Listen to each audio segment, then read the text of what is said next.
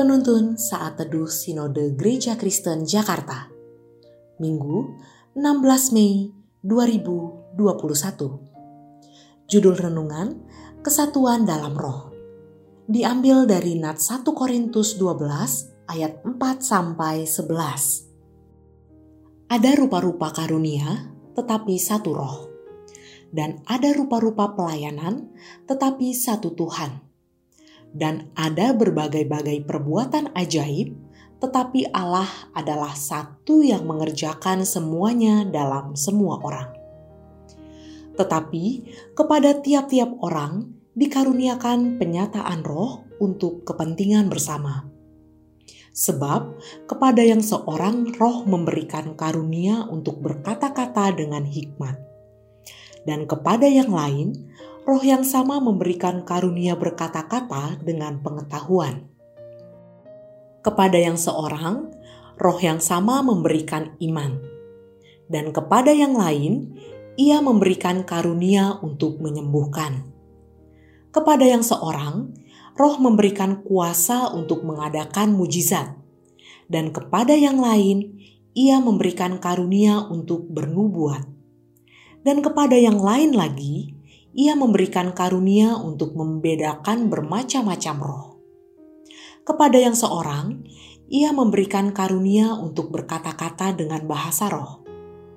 Dan kepada yang lain, ia memberikan karunia untuk menafsirkan bahasa roh itu. Tetapi semuanya ini dikerjakan oleh roh yang satu dan yang sama, yang memberikan karunia kepada tiap-tiap orang secara khusus seperti yang dikehendakinya.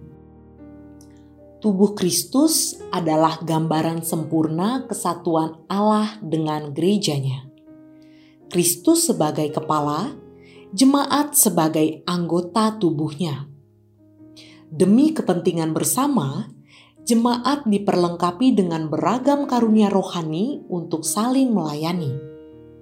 Namun, pada kenyataannya, pemahaman serta praktik karunia rohani yang keliru kerap terjadi. Dalam hal ini, Rasul Paulus menyoroti perilaku jemaat Korintus. Sebelum bertobat, jemaat Korintus menyalahgunakan kehebatan, kelebihan mereka sebagai ajang untuk memuaskan dan memuliakan diri. Maka, Paulus memberi perhatian penuh akan hal ini dengan memaparkan pemahaman yang benar tentang karunia-karunia rohani. Semua karunia rohani berasal dari Allah dan digunakan untuk memuliakan Allah. Setiap orang dianugerahkan karunia rohani secara khusus menurut kehendak Allah, bukan apa yang dianggap pantas menurut manusia. Dalam berbagai-bagai pelayanan, terdapat pula rupa-rupa karunia-Nya. Ada karunia untuk berkata-kata dengan hikmat dan pengetahuan, karunia menyembuhkan, karunia bernubuat, dan sebagainya. Meski beragam, Paulus menjelaskan bahwa semuanya dikerjakan oleh pemberi yang sama, yaitu satu roh, satu Tuhan, dan satu Allah. Hal ini menggambarkan adanya relasi dan kesatuan dalam keragaman yang semestinya juga tercermin dalam kesatuan jemaat sebagai anggota tubuh Kristus. Setiap orang percaya dianugerahkan paling tidak satu karunia rohani. Saudara dan saya diberikan karunia yang dipandang Tuhan cukup dan sesuai dengan kemampuan masing-masing. Ada yang mendapat beberapa, ada yang hanya satu saja.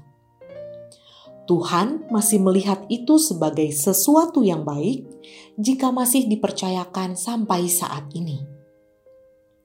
Saudara dan saya sama-sama mempunyai posisi dalam anggota tubuh Kristus. Oleh karena itu, saudara dan saya harus bertanggung jawab untuk menggunakan dan mengembangkan karunia rohani yang sudah Tuhan percayakan untuk membangun kesatuan. Kesadaran yang sangat penting bahwa segala sesuatu berasal dari Allah dan digunakan untuk memuliakan Allah, termasuk karunia-karunia rohani. Kiranya Tuhan menolong kita.